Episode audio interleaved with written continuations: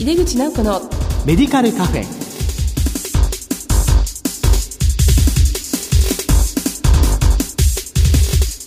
こんばんは。帝京平成大学薬学部の井出口直子です。井出口直子のメディカルカフェ。この番組は医療を取り巻く人々が集い語らい情報発信をする場です。今月の特集テーマは薬剤師を取り巻く環境変化ですこの後ゲストにご登場いただきます。どうぞお楽しみに。入れ口直子のメディカルカフェ。この番組は武田手羽の提供でお送りします。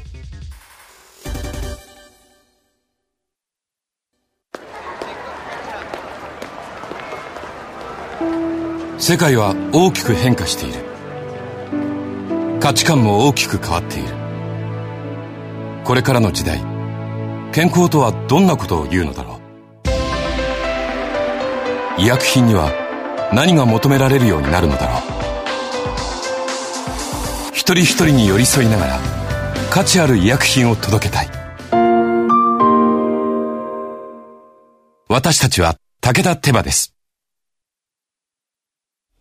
帝京平成大学薬学部の井出口直子です。薬剤師を取り巻く環境変化特集の1回目です。今回は薬剤師を取り巻く環境の変化と薬剤師会の役割と題してお送りします。今月のゲストは東京都薬剤師会会長永田泰造さんです。永田さんどうぞよろしくお願いいたします。あ、こんにちは。よろしくお願い申し上げます。あの先生は今年の6月に東京都薬剤師会の会長にご就任されました。改めまして先生のご略歴と現在のお仕事について教えてください。はい。えー、私は1979年神戸学院大学あの、関西の大学を卒業いたしまして、えー、関西人から見ますと、東に下ったという言い方をするんですが、えー、東京でメーカーに就職をいたしまして、6年間そこで生活をして、えー、それで練馬区に薬局を開設をしたのが61年になります。そこから、ある有名な練馬区には会長さんがいらっしゃいまして、その方に引っ張られて、練馬の薬剤師会の理事、そして都薬の理事、えー、そして日本薬剤師会の常務理事まで務めさせていただいたということですかね。もともと先生は関西の方のご出身という。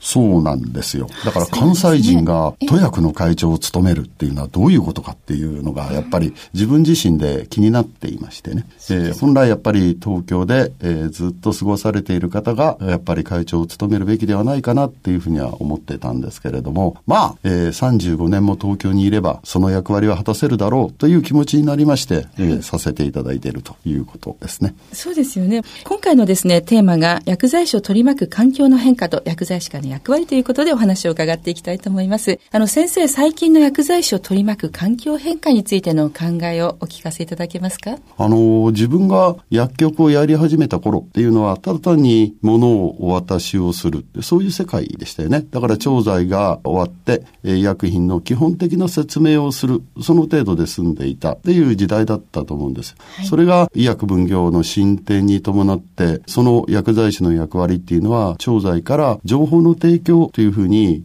変わってきたというふうに思います。その情報の提供のあり方について、ただ単に紙に書かれていることを言葉に直して伝える。これは今現在で考えてみると、AI で十分間に合うんですよね。で、そうすると、今行わなければいけないことっていうふうに考えてみると、薬剤師自身がその患者が今持っている考え、あるいはその態度、あるいは顔色、様々なものを判断をして、自分自身が伝えるべき内容というものを頭の中で整理をし、そして患者にわかりやすい言葉で伝える。そういうふうに、まあ、医薬品を渡すという考え方から、一定の情報、そしてその患者固有の情報をちゃんと薬剤師が区別をして、自分で整理をして、問題解決型思考でお渡しをする。情報提供をする。これが今の薬剤師の役割かなというふうには思いますけど。うん今先生のおっしゃるように、今薬剤師は目の前の患者さんのこう薬物療法もずっとフォローアップしながら、情報を収集し、判断し、そして伝えたり指導するっていうことをもう連続してやっていくという、まあそういうような仕事の変化ですね、があったということですよね。まあそのような環境変化に対してですね、東京都薬剤師会が持つ使命であるとか、お取り組みをいくつかご紹介いただけますでしょうか？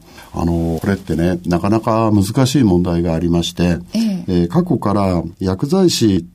どういうふうなあ医薬分業の中で、えー成果を果たしたかっていうふうに、ちょっと考えてみますとね、処方箋に基づく調剤って言われている薬剤処方23条上の問題、えーそれが基本になっていて、当然処方に基づいた調剤を行うにあたって、医師が的確な薬物療法上の判断をされているんだろうということが頭にこびりついているような感覚があって、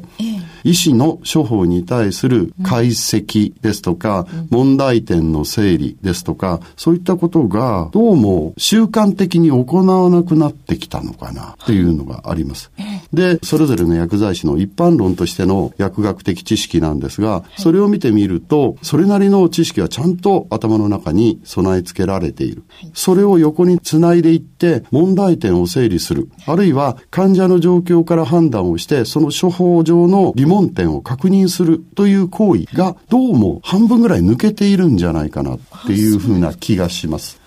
で、それはどういうことかっていうと、疑義紹介のあり方とか、あるいは処方解析に基づいて患者さんに服薬指導をする前に状況確認をするっていうその言葉がなんとなくマニュアル的になっていて、自分が処方を見て、この患者さんがどのような病態になっているのか、そういったことも頭の中に描かずに、ただ単に言わなければならないことを伝える、義務感的に。で、結果として患者さんから不満の声が出てきたり、薬剤師の役割は一体何だという疑問感を持ってしまったり、それは医師にも同じことを言ってるのに、なんで薬剤師にも同じことを言わなきゃいけないんだ、というような、えーそういう疑問感ですね。そんなものが出てくる。ということから考えてみると、本来薬剤師会がやらなければいけないことは、単に知識を伝達をするというだけではなくて、薬局の薬剤師自身が、それぞれ自分が責任を持って一人の患者さんと接する、そういった理念に基づいた薬剤師の業務のあり方、でそんなことをしっかりと伝達できる講習会のあり方っていうことを考えていかなきゃいけないし、それを元にして、地区薬剤師会の中で、しっかりと地域の薬局が会員として、一人一人が適切な行為をしていただけるような環境の整備。それが薬剤師会の役割なんだろうな、というふうに思います。まあそういったところを改善をしていくというんでしょうか。より現場の人たちが分かりやすい行動に変化をしてくれる。誰にとって分かりやすいかというと患者にとって、地域住民にとって。そういう使命を持って取り組みをしていかなきゃいけないんだ。ということになるかと思いますけどもね。うんはい。まあ、薬剤師会、まあ、主催の研修会っていうのが、まあ、たくさんあって、まあ、それに会員が、まあ、種々参加をしているわけですけども、本来ならば、まあ、一人一人の薬剤師の行動の規範となるようなところを醸成していくっていうようなことが大事。まさにおっしゃる通りで、ただ単に知識はいくらでも投げかけることができるし、ええ伝達することができる。でも、それをうまく活用するのは会員の薬剤師自身ですよね。その自身が気がついて行動の変化をしてくれなきゃいけないんだけど、どうもそこに至ってないような気がする。つまり、よらば大樹ってどこなのっていうと、薬剤師会という組織ですよね。それは薬剤師の集団であって、それはえー国も一定のレベルで認めてくれている。その組織がしっかりとした行動をしてくださいというお願いを個々の会員の皆さんにしていく。会員の皆さんはそれに基づいてしっかりとした行動を自分なりに変化をして変えていただく。この流れがうまくうできていなくて、やっぱり会社に勤務をされている薬剤師さんがいらっしゃれば、会社の言うことを聞いてしまうっていうことはあるんだと思います。でも、その責任は一人の薬剤師として負わなければならない。はいその負わなければならない分野のところ、それは社会通念上の中で理念というのか、倫理観というのか、そういったところがどうも醸成されていないような気がしますね。そこをやっぱり何とかしていくのが組織の役割っていうふうに思ってます。はい。まあ実はね、私もその東京都薬剤師会の中で、まあ委員会に入らせていただいて、まあそこで研修会の企画を皆さんと一緒にやったり実施したりしている中で、まあ必ず出てくるのが今先生がおっしゃったような、まあせっかく集まってやっても、それがそのなかなかその地区の、はっきり言ってまあ皆様全体に浸透していかないよねっていうのが、またおそらく先生もずっと長く持っていらっしゃる、まあ悩みなのかなと思いますね。で、その根底が、まあ、良きにしろ悪きにしろ、薬剤師のは一人一人免許があるから、まあ、そこに自己責任もあるけれども、うん、まあ、その人の意思も強く出すこともできるというのが、まあ、いろんな形で影響しているのかなっていうような感じもしますよね。うん、あの、よくね、言わせていただいてるんですが、あの、地区での研修会があればなんですけどもね、えー一人一人の薬剤師って免許改伝の匠じゃないですか。はい、えー、薬剤師法に守られて、はい、調剤権はあるし、自分自身で薬局を開こうと思えばできるし、はい、えー、それ以外でも様々なことを管理者としてすることができる。はい、そういう立場にあって、その薬剤師が患者やその地域住民に対して無責任な対応をしちゃうっていうのは、やっぱり望ましいものではないというふうに思いますよね。はい、そういった使命感の伝達っていうのがどうも遅れてるような気がしてならないんですね。うん、そこはね、歯がゆい思いでいらっしゃるのかもしれないですね。うん、まあ、免許は自分が持っているんだけど、その責任を持つべきなのに、どっかでこう、責任を転嫁してしまうようなのが、まあ、ちらほらあって、本当に患者さんのために見てやるべきなんじゃないかと。いうことですよね。うん、そうすると、こう、まあ、改めましてなんですけども、まあ、薬剤師会というのは、こう薬剤師にとってですね、まあ、どのような会であるべきなんでしょうかね。あの、これはですね、組織っていうのは、誰が作るのかっていうと、それは入ろうとする会になれる薬剤師ですよね。はい、で、えー、その組織力が、多分東京都内では、開局に勤務されている方だけでも2万人はいらっしゃるはずなんですね。で、その方々が進んで入りたいという気持ちになっていただけないのは何なのか。これはやっぱりしっかり考えておく必要がある。と思うんですよ。だから、薬剤師会っていう組織っていうのは、会員になった薬剤師のためにある組織。で、私たちは会員になった薬剤師のために何ができるのかということをやっぱり中心に考えて、組織のあり方っていうものを常に考え続けなきゃいけない。はい、とこういうふうに思いますね。だからそうなってくると、じゃあ入らなかった薬剤師さんはどう思うか。その時にしまった。薬剤師会に入っていなくて自分はその権利、その能力をうまく発揮することができない状況になってしまった。これがやっぱり望ましいスタイルなのかもわかんないです。そうです逆に。逆に、ね、入らないと損だよ、みたいな。損だよ。はい、だから、これが魅力ある薬剤師会の基本になっているんだろうな。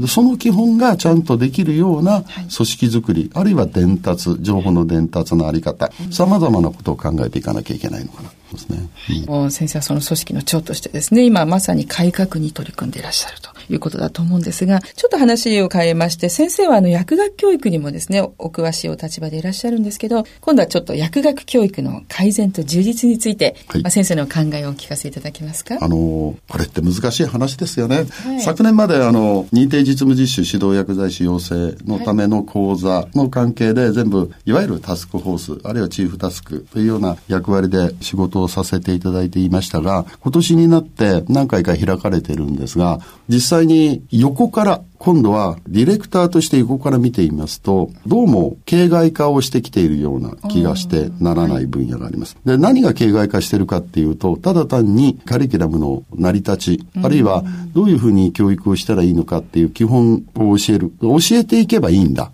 だけど、出てきた、その27名、1チームですね、はい、その皆さんの考え方をどのようにうまく伸ばしてあげればいいんだっていうふうな、えー、そういうタスクフォースとしての役割をしていないというような気がしてならない。横から見たら初めて、自分もそうだったのかもわかんないんですが、横から見てると初めてそんなことに気がつきました。ということは、何が大事なのかっていうと、1年生から4年生の間、学内でしっかりとした知識を中心とした学習を行い、そして4年生の後期から事前学習を行って、はい、そして5年生になって、えー、まあ臨床教育ということで、薬局病院に学生が来られる。はい、で、その来られた学生に対して何何を学んできて、何がつながらないのか。例えば知識と知識のどういうつなぎ方をしていったら問題解決ができるのか。それがフィールドに来て一人一人患者が、えー、ただ単にいわゆるモデル患者さんのようなシナリオにあるものではない、全然一人一人個人の考え方が違う一般の患者さんの人たちに対してどういうことを考えてあげればいいんだろうという学生はその気になっているんだけど、はい、指導する薬剤師がそのアドバイスができない。そんな気がしてならないんです。だから学生はつまんないと思っちゃう。一人一人患者さんに接して、あの人の考えていることはどういうことだったっていう問いかけ一つによって、はい、えー、自分の持っている認識レベルと、プロとして活動している薬剤師の認識レベルの違い、そんなことに気がついて、あ、自分はもう少しやらなければいけないんだ。こういうことで、どんどんどんどん繰り返し学習をすることで伸びていくじゃないですか。そんなことができていない。で、その結果を学生は持って帰ってくると、うまくいきました。楽しかったです。それで終わってしまっていて、はい、じゃあ何を学んできたかっていうのは大学の先生方が、え？と思ってしまう部分が出てくる。係数調剤をやるための管理システム、安全管理のためのシステム、あ,、あいったものを活用することが、これは素晴らしいねって基礎系の先生方は知らないわけだから、そんなことで関心を持たれるわけじゃないですか。でそんなことを成果発表してしまったり、あるいは医薬品の流通に関して関心を持ってしまったり、で、一人一人の患者さんの状況から自分はどう判断をしていってどうやっていったのかっていうようなことに関心を持たずに、で、そういう機械だとかシステムだとかそういったことに対して関心を持たれてしまって、結果として、それだったら設備がしっかりした薬局に勤務する方がいいよね、みたいなことになってしまった。うん、だから薬学教育の中で、せっかくしっかりと卒後にすぐ薬剤師として活動ができるような体制を実務実習を通してやっていくにもかかわらず、結果としてそうはなっていないような気がしてならないんですよ、今ね。もうとにかく実務実習を受け入れるね、薬局の薬剤師の方の意識、うん、まあ、そして実際どういうことがやられているっていうことが、まあ、よりこう厳しく考えていかなきゃいけないっていうことですね。あの、この薬剤師を取り巻く環境、今後のちょっと見通しというのがありましたら教えていただけますか？うん、あの、冒頭で少しお話ししましたけど、はい、えー、これからはやっぱり ICT の活用っていうのが出てまいりますよね。はい、で、もう一つは、それ以外にも非薬剤師による調剤補助というような明確化した文章が出てきたりしています。はい、で、えー、政府は何を求めているかっていうと、物から人へという考え方になっている。はい、で、政府が言っている物から人へ、これは大賛成ですよね。だけど、薬剤師がやらなければいけないことっていうと、これは処方箋を受け取って、処方解析から、えー、患者の状況確認から、えー、そして調剤服薬指導に至るまで全てのことに対して薬剤師が関与しなければいけない。はい、えー、そういったものの考え方と、そして至って経済概念的に機械の導入をするという考え方と、えー、それがどこで、まあ、薬剤師が全体をコントロールできるような形で進んでいくか。もしそこを自分たちが手放すようなことをやってしまったら劇的な環境変化が起きますよね。そうですね。調剤室内に薬剤師は軽量調剤、混合調剤とやる。そこ以外には薬剤師いらないっていうような考え方を持つ人も出てこないとは限らない。というふうに思いますよね。自分たちの持つ薬剤処方の第19条に記載された項目、そして薬剤処方第1条で行う医薬品の供給調剤、そしてその他薬事衛生、この3つをどのように自分がちゃんと自分なりのできる範疇の中でしっかりと、えー、行っていくのか、自分の職能として、えー、維持をしていくのか、そこを考えておかないと、当然機械にとって変われる。というふうになってしまいますよね。薬剤師はしっかりとした対応が人間として、だから自分自身の考えで問題解決ができて、そして一人の患者、あるいは地域住民に対してアドバイスができる。その体制をしっかり作っていくことが劇的な環境変化、つまり ICT 化、あるいは例えば医療費の削減に関係をするもの、すべての分野においても対抗できるものなんだろうと思います。そうですね。はい、はい常に薬剤師は主体で、ね、主体で動かなきゃいけない。ということですね、はい。ありがとうございます。うんえー、薬剤師を取り巻く環境変化特集の1回目。今回は薬剤師を取り巻く環境の変化と薬剤師会の役割と題してお送りしました。ゲストは東京都薬剤師会会長永田泰造さんでした。永田先生お忙しいところありがとうございました。ありがとうございました。また次回もよろしくお願いいたします。お願いします。世界は大きく変化している。価値観も大きく変わっている。これからの時代、健康とはどんなことを言うのだろう。幅広いラインナップで信頼性の高い医薬品をお届けします。一人一人に向き合いながら、どんな時でも健康を咲かせる力を。私たちは武田手羽です。